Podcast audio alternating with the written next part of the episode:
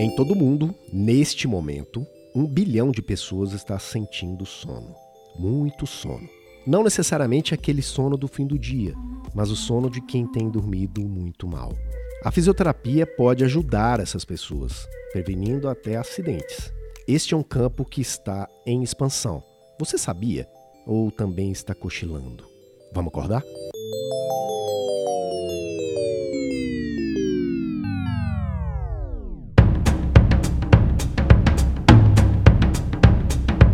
Olá, tudo bem? Que bom que você está aqui para a 15ª edição do Físio ITO em Movimento. Tudo o que rola na fisioterapia e na terapia ocupacional em um só podcast. Eu sou o Túlio Fonseca, eu sei que a minha voz não parece, mas é isso mesmo.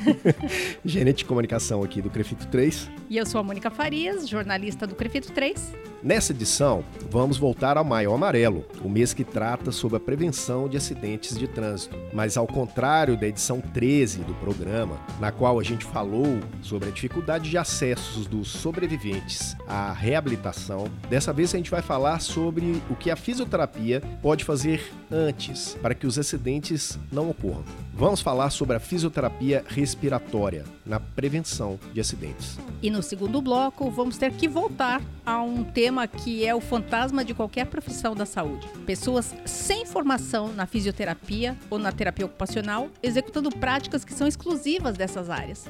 Bora lá então? Vamos. Vamos. Primeiro bloco? Primeiro bloco. Primeiro bloco.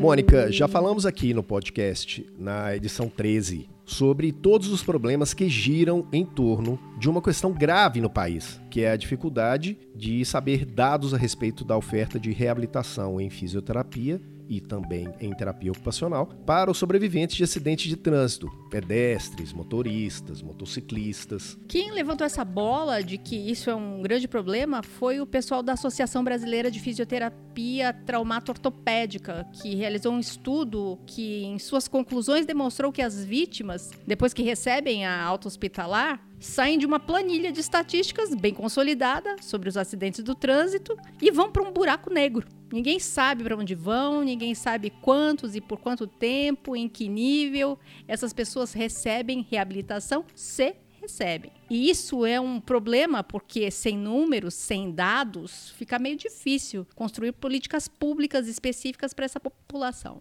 É, e para quem se interessar em se aprofundar nesse tema, é só buscar no nosso canal do YouTube, no Spotify, no SoundCloud, o podcast número 13. Mas a atuação profissional neste universo do Maio Amarelo não se restringe à assistência aos acidentados. Tão importante, ou até mesmo mais importante do que assistência após acidente, é poder atuar para que esses acidentes nem mesmo venham a acontecer. Melhor, né? Melhor. Ou seja, atuar na prevenção de acidentes automobilísticos. E neste cenário de prevenção, a gente fala muito especificamente da atuação do fisioterapeuta, mais especificamente ainda da fisioterapia respiratória e ainda mais especificamente do fisioterapeuta que trabalha com a área respiratória com foco nos distúrbios do sono. É, e a gente especificou, especificou, especificou e vai chegar num público pequeno de Bem atuação, restrito. né?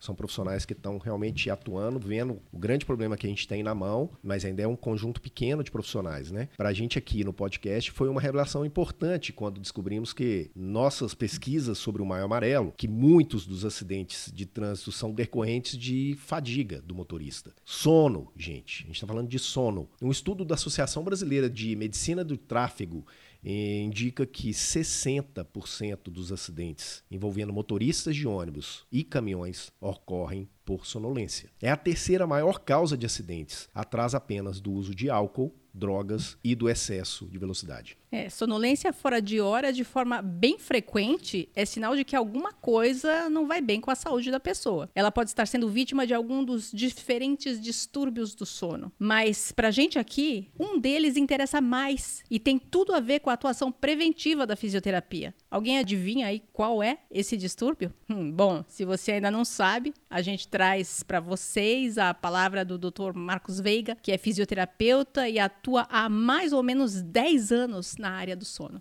Um dos principais índices de acidente, fora a imprudência, que é você dirigir cansado, que é a apneia do sono. É o paciente que dormiu mal e está operando um caminhão, uma carreta ou até mesmo um veículo leve, um veículo particular para fazer algum tipo de translado na estrada e que pode colocar a vida dele, de quem está com ele no carro e dos outros que não tem absolutamente nada a ver com isso, em risco por esse tipo de omissão. O que, que é importante dizer? Todo mundo sabe que bebida e direção não combina. Então basta você não beber. E o sono? Basta você dormir? Não. Dormir você dorme. A questão é qual é a qualidade desse sono. Como que isso pode acontecer? Então eu, eu, eu sei que é importante, mas a gente tem que pensar em não julgar as pessoas que talvez dirijam cansadas. A gente tem que entender o porquê que elas estão dirigindo cansadas e juntar forças para conseguir tratar essas pessoas todas e evitar que isso aconteça. Dr. Marcos trabalha nessa área da fisioterapia respiratória, como a Mônica já disse, há cerca de 10 anos. E nas atividades profissionais dele, ele tem contato com empresas transportadoras que trabalham com caminhoneiros, uma população que já há algum tempo é alvo de interesse da área da saúde, seja por questões nutricionais, seja por questões de doenças sexualmente transmissíveis, seja por questões coronarianas. A qualidade do sono também já entrou no radar das preocupações com a saúde dessa população. Existem estudos que indicam que é alta a prevalência de apneia obstrutiva do sono entre motoristas profissionais. Mas o que é exatamente a apneia obstrutiva do sono? Túlio, a definição que o Dr. Marcos Veiga deu para gente foi que a apneia obstrutiva do sono é uma pausa respiratória igual ou maior do que 10 segundos associada com queda de saturação. Ela é muito visível em pacientes que estão dormindo. Quando eles têm essa pausa respiratória, a impressão que se tem é que eles não vão voltar a respirar. Essa pausa se prolonga durante uns 10 segundos e em seguida tem um grande engasgo da pessoa com a tentativa de voltar a respirar. O cérebro avisa: você parou de respirar. E ele tem aquela volta meio abrupta para voltar a trazer o ar para dentro e essa volta abrupta provoca o que eles chamam de microdespertar. Será que alguém já viu isso acontecer? Já se pegou num quadro semelhante a isso? A pessoa provavelmente não percebe. Isso tudo hum. acontece muito rápido e muitas vezes o, o, paciente não se dá conta de que isso aconteceu mesmo. Só que isso não acontece uma ou duas vezes durante a noite, né? O, a pessoa foi lá e teve a obstrução, ficou 10 segundos sem respirar, voltou naquele susto. Não, isso acontece muito acontece tantas, mas tantas vezes, que pode variar de um mínimo de 10 vezes até 130 vezes em uma hora. Você acordar vezes. 130 vezes nesse susto em uma hora. Então quer dizer, o cara. Vamos fazer uma conta aqui, é planilha, né, gente? O cara tem 8 horas, entre aspas, de sono, 130 vezes. Ele vai. É um desastre de mais de mil acordadas enquanto ele está dormindo. Ele mais está acordado que está dormindo. E ele não percebe, porque é tudo tão rápido, o micro despertar é tão rápido, que ele nunca consegue chegar numa fase mais profunda do sono. Ah, não adianta esse... ele não. dormir 100 horas por dia não, que não vai não resolver adianta, nada. Não resolve. Pode ficar 20 horas na cama, se for 20 horas acordando 130 vezes por hora, é, o resultado é como se não tivesse nem dormido, né? Sim. E nesses casos, entre 30 e 130 microdespertares, já é possível identificar um paciente, um paciente com apneia grave. Eita. E é a quantidade de eventos que define a gravidade da apneia do sono. É, e a gente imagina que um profissional de, por exemplo, um caminhoneiro que está dormindo mal assim há 10 anos. Aí a gente vai fazer conta, vai chegar num ponto que não haja calculadora. A gente não tem calculadora para somar mais a quantidade de zero que vai ter na frente disso. É, e como é que a pessoa Ou... consegue ser funcional Exatamente. nessa situação, é. Então, né? se ele não sofreu um acidente ainda, infelizmente pode estar para acontecer a qualquer momento, né? É, e o Dr. Marcos, ele também mencionou que nessa situação o coração precisa trabalhar muito, né, de uma forma muito mais intensa para recuperar toda essa saturação que caiu junto com a parte cardiorrespiratória, de uma forma muito mais intensa. É, e é muito comum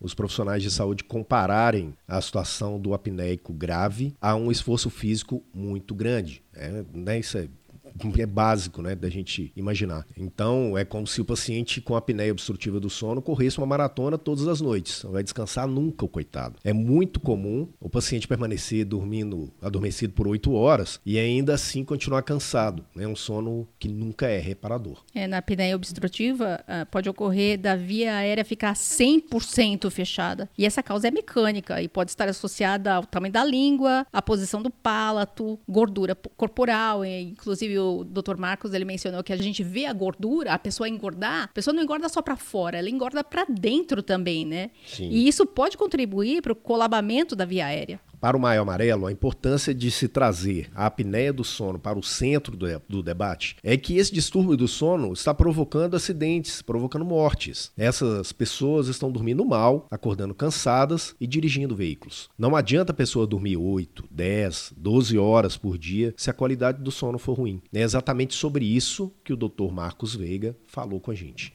E o Maio Amarelo vem para falar principalmente disso que é essa conscientização e a importância da segurança no trânsito. E você tem hoje não só caminhoneiros dirigindo sofrendo de apneia, como você tem motoristas normais em trechos normais, em reuniões, em viagens familiares que estão dirigindo que sofrem de apneia do sono. O impacto sempre é maior quando é um caminhoneiro, porque ele está carregando uma carga pesada, o estrago que ele faz é muito maior.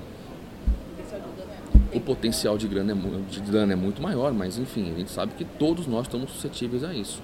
Existe um estudo norte-americano que correlaciona a apneia do sono a riscos de acidentes. Segundo essa pesquisa, motoristas que sofrem de apneia do sono apresentam risco de duas a sete vezes maior de provocar acidentes de trânsito. E acidentes, gente, tem repercussão na saúde, na economia, né? Um problema geral para a política pública, né? Se a gente pensar que motoristas sofrendo com apneia obstrutiva do sono têm sido responsáveis por muitos acidentes, não é exagero espichar um pouco a análise e considerar que a apneia do sono sofrida por um grupo de pessoas gera impactos sérios para uma sociedade inteira, né, muito mais ampla. Sobre isso, o Dr. Marcos também fez uma avaliação.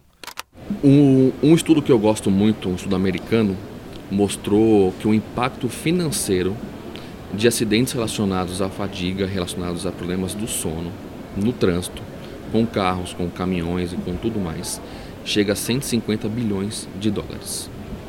É um valor imenso.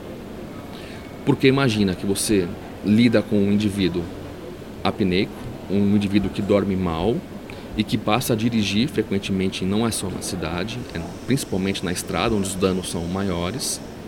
Isso tem um impacto direto porque é, existe uma relação muito parecida com dirigir cansado, dirigir fadigado e o consumo de bebida alcoólica. E aquele indivíduo que não, eu não vou dormir no volante, eu não vou dormir no volante, eu estou bem, eu consigo dirigir mais 10, 20, 30 quilômetros, isso não acontece e ele cochila. Contra o sono a gente não consegue lutar. Na hora que você vai dormir, você vai dormir. Você não consegue realmente se manter acordado. Por mais que você faça ingesta de medicamento para permanecer acordado, que você use de subterfúgios como café, chá preto, bebidas escuras do tipo estimulantes, isso em algum momento esse efeito vai passar e o sono vai vir muito importante.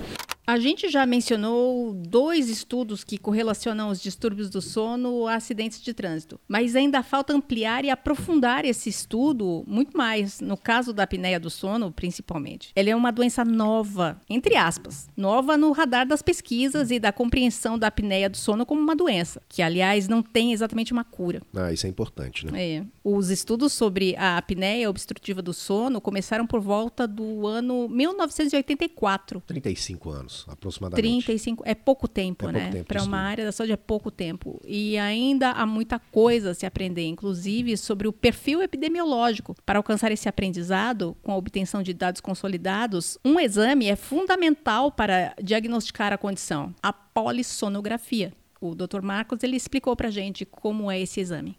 O exame diagnóstico para a apneia do sono é a polissonografia. Então, polis, muito, sono, sonografia, escrita. Então nada mais é do que pegar toda essa noite de sono do paciente e transformar isso em número, transformar isso em gráfico, transformar isso em imagem. Então, durante o exame de polissonografia, eu vou ter vários parâmetros para avaliar, principalmente parâmetros relacionados à qualidade e como que o paciente se comporta durante o sono. Então, eu vou saber se ele sofre de apneia do sono ou não, qual é a gravidade da apneia do sono, se ele teve queda de saturação, se ele teve algum tipo de movimento de pernas, então se ele tem outras patologias do que não só a apneia do sono, se ele tem narcolepsia, se ele tem pernas inquietas, se ele tem sonambulismo, a gente vai ter uma série de outras informações. Tudo isso é feito com um exame de polissonografia, que por padrão ouro é realizado em laboratório de sono sob supervisão de um técnico durante a noite, então ele vai dormir num local diferente durante a noite para realizar o exame, ou equipamentos mais simplificados, do tipo poligrafia, que ele consegue realizar no domicílio, que ele tem um pouco mais de portabilidade, mas que te entrega um pouco menos de resultado, um pouco menos de informação. Mas são caminhos diferentes e a pessoa que vai definir por qual modelo seguir é o médico. Se ele, para aquele caso, ele precisa de um exame de polissonografia ou se ele precisa de um exame de poligrafia ou polissonografia mais simplificada para atingir aquele público atender aquele paciente. Os estudos feitos até agora nessa área indicam que a população que mais sofre com a apneia do sono tem o, o seguinte perfil: homens acima de 45 anos, mulheres pós-menopausa. Há também uma relação importante com a obesidade, mas é sempre bom frisar que a apneia do sono não escolhe as vítimas, tá, gente? A situação pode ocorrer nos mais diversos pacientes, mais novos, mais velhos, mais magros, mais obesos. Existe essa ocorrência mais acentuada em homens de meia idade, mas isso não é uma regra. Como já dissemos, faltam estudos. É, durante a entrevista, o Dr. Marcos ele citou um estudo que indica que por volta de 33% da população do estado de São Paulo sofre com a apneia do sono. É um índice bem grande e na literatura mundial já é diferente. Esse índice varia bastante entre 4 e 8% da população. Tem estudos que falam de 12%, tem estudos que falam de 15%, varia muito. E por isso a gente repete, faltam estudos. Além de estudos, falta muito mais coisas, como explica o Dr. Marcos Veiga. O que a gente sabe é que tem uma quantidade imensa de pessoas aí fora sofrendo de apneia do sono, que não tem a menor ideia que sofrem de apneia do sono. E é difícil encontrar profissionais que consigam diagnosticar essa apneia do sono também. Então eu tenho dois ciclos viciosos muito negativos nesse ponto. A pessoa que sofre não sabe e aquela que sabe que tem, mas não consegue ter um diagnóstico claro porque falta profissionais formados nessa área. Agora vamos à cereja do bolo para fisioterapeutas? Faltam profissionais qualificados no mercado. E falta muito mais, o que deixa muito mais dramático quando a gente traz de volta essa questão da apneia para o Maio Amarelo. O Dr. Marcos desenhou para a gente como está esse cenário de carência no Brasil atualmente. Qual que é o, o grande problema da, da apneia no seu contexto geral? É como, é como fazer esse diagnóstico esse tratamento chegar na ponta. Vamos imaginar que hoje ninguém morre mais ninguém envelhece mais e ninguém nasce mais. Nós estagnamos. O mundo parou de rodar. Se eu pegar todos os brasileiros que sofrem de apneia do sono e for diagnosticar todos esses brasileiros, eu vou levar 36 anos. Vou dar o diagnóstico de todos os brasileiros. Com base nos especialistas que eu tenho no sono, com base nos laboratórios de sono que eu tenho pelo Brasil, vai levar por volta de 36 anos. Então hoje, como falta conhecimento por parte dos médicos, falta conhecimento por parte dos profissionais da saúde no geral, o paciente muitas vezes fica perdido, ele não sabe para onde ir. Ele começa na sua atuação no serviço público e ele vai encarar filas enormes para conseguir realizar um exame de diagnóstico. Pode levar a mais de um ano para realizar um exame de diagnóstico pelo SUS. E aí eu tenho um viés importante, que é a quantidade de equipamentos rodando no Brasil para fazer diagnóstico. Por que, que eu não tenho um monte de equipamento rodando no Brasil? Eu até tenho demanda, mas tem uma questão de custo para operar esses laboratórios. É um custo alto, é um exame caro de se realizar. Caro para quem realiza, caro para o convênio pagar e caro para o paciente pagar particular. É um exame caro. O serviço público existe, o exame existe em leitos espalhados pelo Brasil, mas a fila é. É, o que você estava falando. A fila, é, a fila é muito grande. A gente procura monitorar as filas de diagnóstico sempre que a gente pode o único relato, o último relato que chegou para nós que passa de seis meses para você conseguir realizar um exame de polissonografia pelo SUS. Então é um, é um, prazo muito longo, muito longo. Agora, se a gente for trazer isso de novo para o Maio Amarelo, imagina aquele caminhoneiro é, utilizando uma carreta carregando grãos, uma carreta pesada, que sofre de apneia do sono, ele já sabe que ele sofre, ele passou pelo médico do SUS, o médico do SUS pediu o exame e vai levar mais seis meses para ele fazer um exame sete meses, um ano para realizar o exame. Ele vai permanecer mais seis meses, sete meses, um ano rodando na estrada com a apneia do sono até ele conseguir realizar o exame, colocando a vida dele e a vida de outras pessoas em risco. E é aqui neste ponto que eu quero voltar ao que o Túlio falou no começo do podcast. Onde está o fisioterapeuta? É hora de acordar para essa oportunidade, como deixou bem claro o Dr. Marcos. A apneia do sono é um campo de atuação que tem carência de profissionais. A área da fisioterapia respiratória oferece um número enorme de possibilidades de atuação. E daí nós perguntamos: o fisioterapeuta está enxergando essa possibilidade? Você sabia disso? Não? Olha só o que o Dr. Marcos tem a dizer para você. Os fisioterapeutas hoje eles têm um papel importantíssimo na apneia do sono, porque ele é o que vai ficar em contato direto com o paciente. É ele que vai fazer, se a gente for pensar em apneia do sono tratado com CPAP, tá? É ele que vai fazer a adaptação de máscara nesse paciente. É ele que vai fazer a adaptação do equipamento nesse paciente para tratar. Então, o CPAP é um gerador de fluxo. Eu brinco que é um aspirador de pó ao contrário. Então, em vez dele puxar forte e soltar fraquinho, ele, ele puxa fraquinho e solta forte. É um soprador que tem como função deixar essa via aérea aberta durante a noite. Quem que vai ajustar o equipamento para esse paciente é o fisioterapeuta. Tá? O fonoaudiólogo atua nessa área também, mas é o fisioterapeuta que, que atua mais diretamente nisso. Ele que vai ajustar esse equipamento. Ele que vai ajustar a máscara que vai no rosto desse paciente. Tem vários tipos de máscara catalogadas no Brasil hoje é, de modelos diferentes, por volta de 50 modelos diferentes de máscara.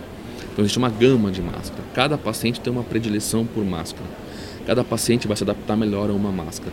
E é o fisioterapeuta que vai ter que dispor de tempo, de paciência e de conhecimento para conseguir encontrar nesse contexto a melhor máscara para se adaptar ao paciente. Então, ele que vai fazer esse ataque no tratamento do paciente. Adaptação do equipamento e adaptação de máscara. Depois você entra numa, frase, uma, numa fase de adaptação que pode demorar aí mais ou menos três meses, que é onde o fisioterapeuta tem que estar muito próximo desse paciente, tem que estar estimulando, motivando esse paciente a utilizar o equipamento CPAP. Usar CPAP não é fácil. Literaturas mundiais mostram que a cada 10, 5 pacientes não conseguem usar. E ficam sem tratar?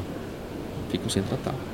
Então eu tenho uma, uma quantidade imensa de pacientes que sofrem de apneia, uma quantidade imensa de pacientes que não sabem que sofrem. A gente pegar aqueles que sofrem, tem uma quantidade imensa que não vão conseguir tratar pelas vias normais. E qual que é a, a, a principal garantia de bons resultados da terapia? É o acompanhamento de perto por um profissional da área da saúde. E aí que o fisioterapeuta entra. Uma vez que você se adaptou bem nesse período de três meses, aí você pode começar a espaçar um pouco mais esse acompanhamento, começar a fazer é, checkpoints a cada seis meses e depois você começa a fazer isso anual e vai acompanhando esse paciente de forma anual. Gente, Vamos acordar para tudo isso que esses dois podcasts que abordaram o Maia Amarelo trouxeram de aprendizado? Existe espaço para atuação das profissões nessa questão dos acidentes de trânsito, tanto na prevenção quanto na reabilitação. O Crefito 3 trouxe, através do podcast, informações valiosas para os profissionais. A partir daí, é muito importante o empenho e a dedicação de cada um para encontrar o seu lugar de atuação neste cenário, certo? Todos acordados? Então concluímos aqui o primeiro bloco e vamos para o segundo, falar dos fantasmas que assombram a físio e a TO, pessoas sem formação na área que oferecem essas práticas à sociedade.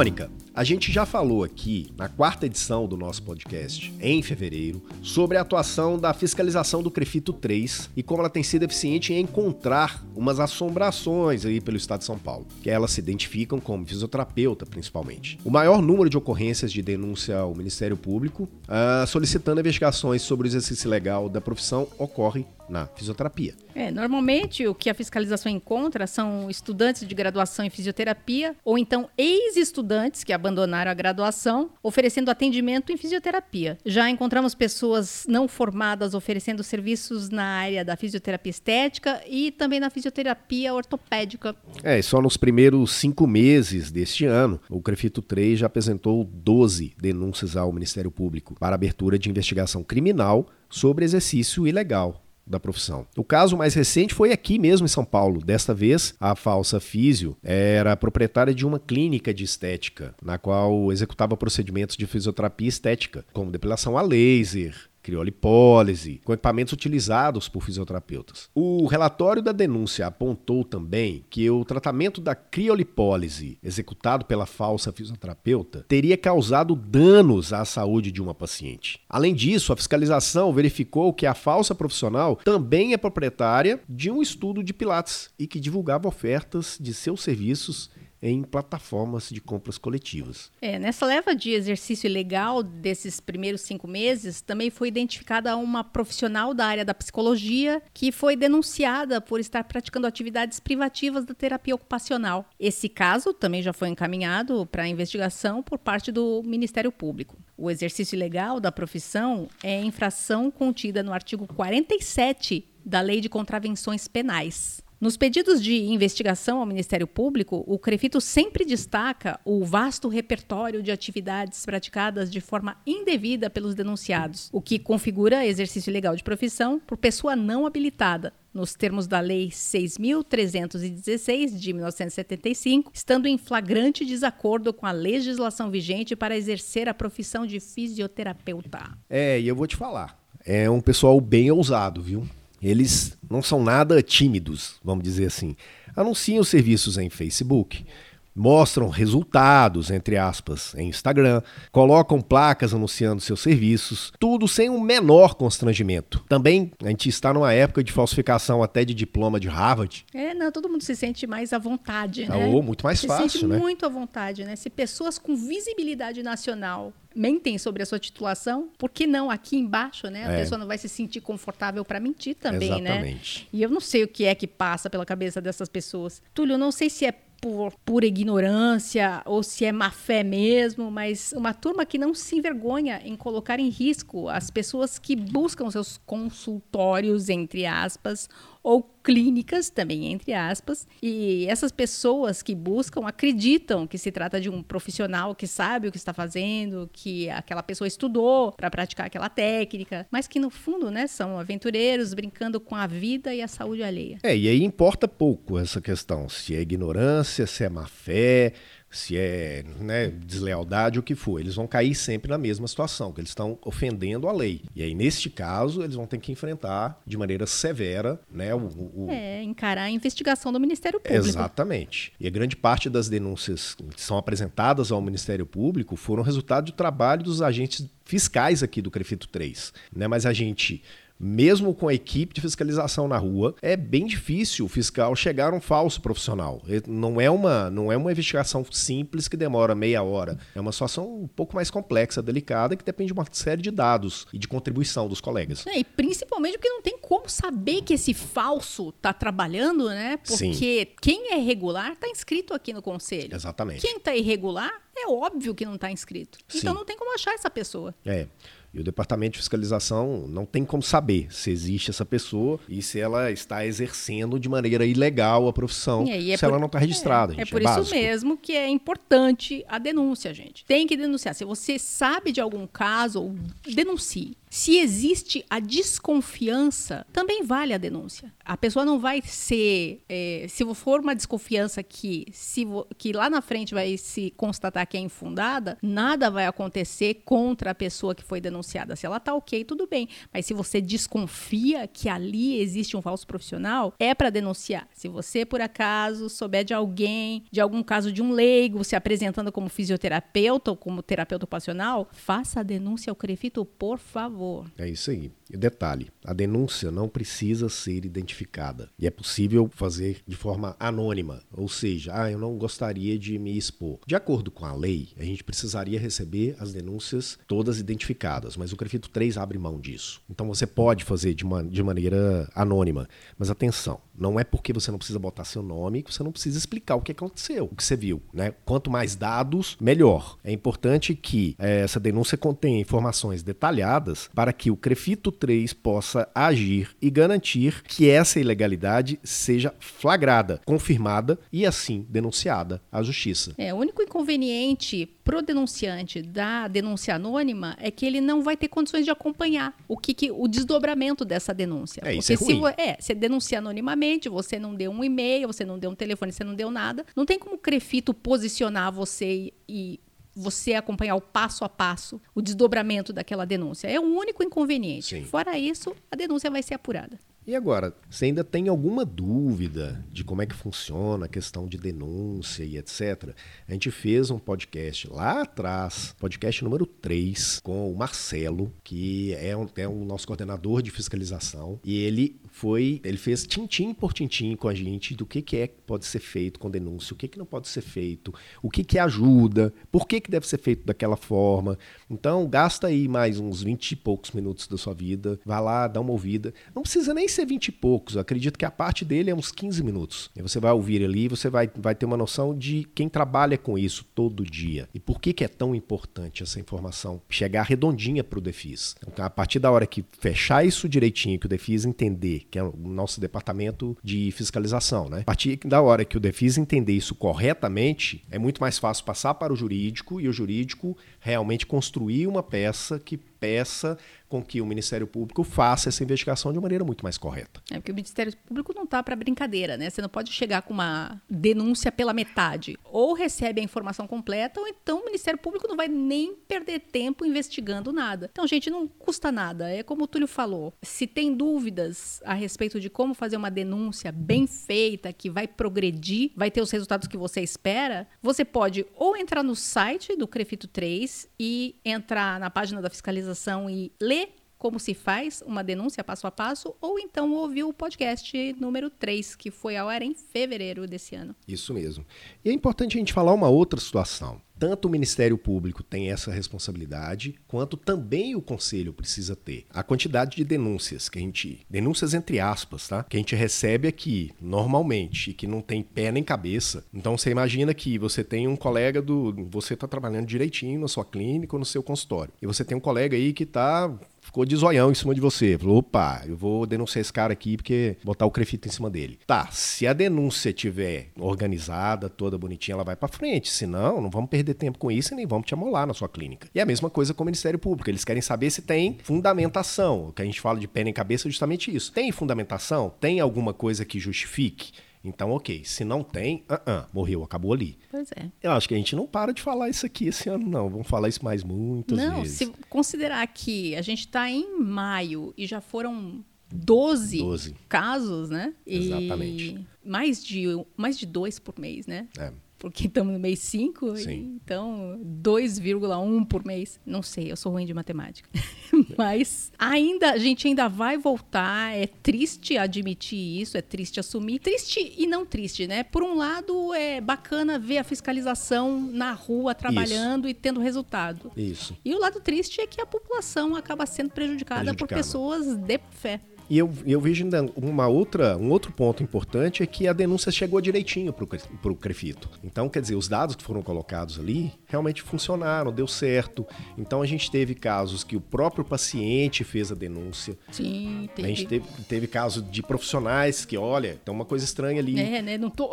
Estão fazendo aqui as técnicas e não estão chegando É. em lugar nenhum. É, então tem algumas coisas bem positivas com relação a isso e vamos, vamos, vamos trabalhar para que isso amplie e a gente tenha resultados mai- melhores ainda para proteger né, a população, a Sim, sociedade. estamos aqui para isso.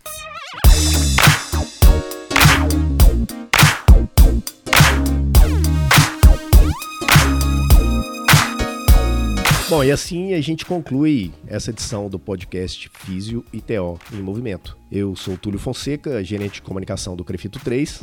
Eu sou a Mônica Farias, jornalista do Crefito 3. A produção de áudio é do editor de vídeo aqui do Crefito 3, que é o Rodrigo Cavalheiro. O Crefito 3 está no Facebook, no Instagram, no YouTube, Twitter, SoundCloud e Spotify. E a gente sempre fala isso, mas a gente gostaria de perguntar: você já conhece essas ferramentas? Que tem muita coisa muito legal para você lá. E se você quiser entrar em contato com a comunicação do Crefito 3, vai lá, e-mail imprensa@crefito3.org.br. E você, tem gostado do nosso podcast? Compartilha com os colegas? Gente, vamos lá, aproveita, isso é seu. Ah, e fala pra gente aonde você tá ouvindo. Na academia, no trânsito, no metrô, se for no trânsito, acordado, pelo amor de Deus, hein? É em casa. Conta aí, a gente quer saber. Hasta la vista. Até semana que vem. Até semana que Tchau, vem. tchau.